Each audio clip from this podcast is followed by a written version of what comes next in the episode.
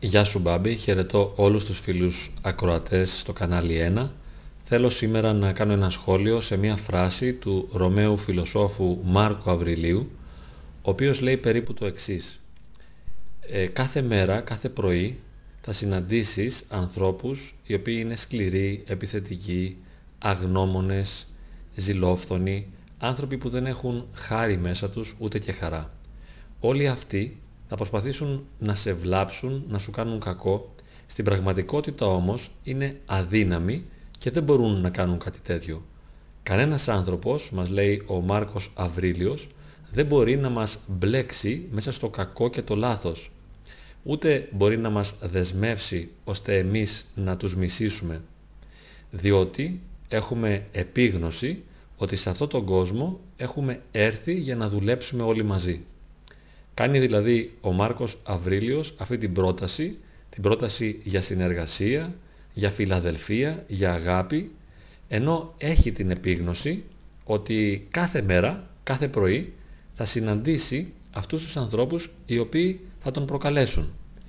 Είναι, αγαπητοί φίλοι, και μια δικιά μας πραγματικότητα, το ζούμε και εμείς καθημερινά, ενώ έχουμε καλή προαίρεση, καλή διάθεση απέναντι σε κάποιους ανθρώπους, αισθανόμαστε ότι μας επιτίθενται, μας φέρονται άσχημα, επιθετικά, μας προκαλούν και τότε αντιδρούμε κι εμείς αρνητικά.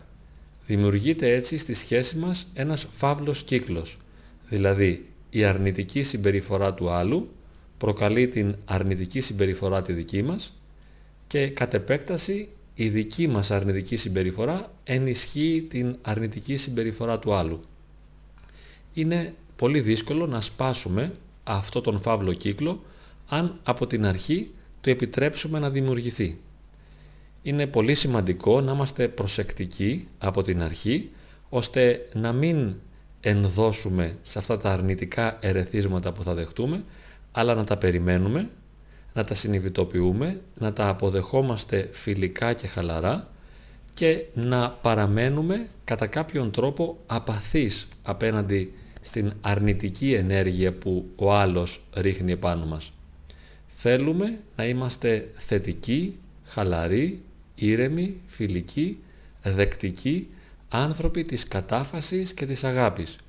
Έτσι, όταν ο άλλος θα μας προκαλέσει, όταν θα μας ενοχλήσει, εμείς επειδή το ξέρουμε και το περιμένουμε αυτό, ξέρουμε ότι είναι ένα φυσικό προϊόν των ανθρωπίνων σχέσεων, δεν θα αντιδράσουμε παρορμητικά.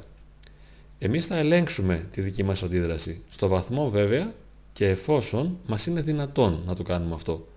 Αν είναι δυνατόν και ελέγξουμε τη δική μας αντίδραση και δώσουμε στον άλλον αντί για επιθετικότητα φιλικότητα, αντί για μίσος αγάπη, αντί για οργή και πρόκληση φιλία και στοργή, τότε σπάζουμε αυτόν τον φαύλο κύκλο, δεν τον αφήνουμε καν να δημιουργηθεί και έτσι ο άλλος αισθάνεται ότι έχει ένα φίλο απέναντί του.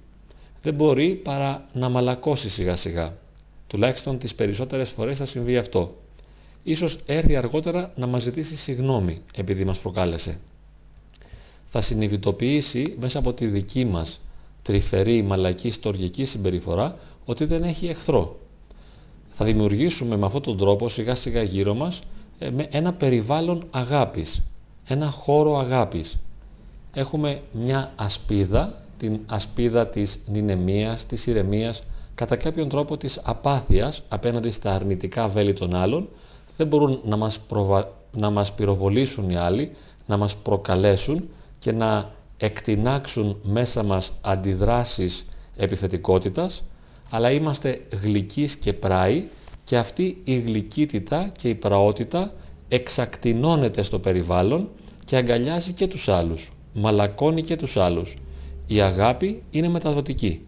Γι' αυτό εύχομαι και παρακαλώ όλοι όσο μπορούμε και όσο μας το επιτρέπει ο εαυτός μας, χωρίς να παραβιάζουμε βέβαια τις δυνατότητές μας, όσο και όταν μας είναι δυνατόν, να χρησιμοποιούμε πάντοτε ως όπλο την φιλικότητα, την αποδοχή, την κατανόηση και την αγάπη, ώστε και να βοηθούμε τους άλλους, αλλά και τον εαυτό μας διότι η αγάπη είναι ο ορίζοντας κάτω από τον οποίο όλοι μπορούμε να ανθίσουμε και να γίνουμε άνθρωποι δημιουργικοί και ευτυχισμένοι.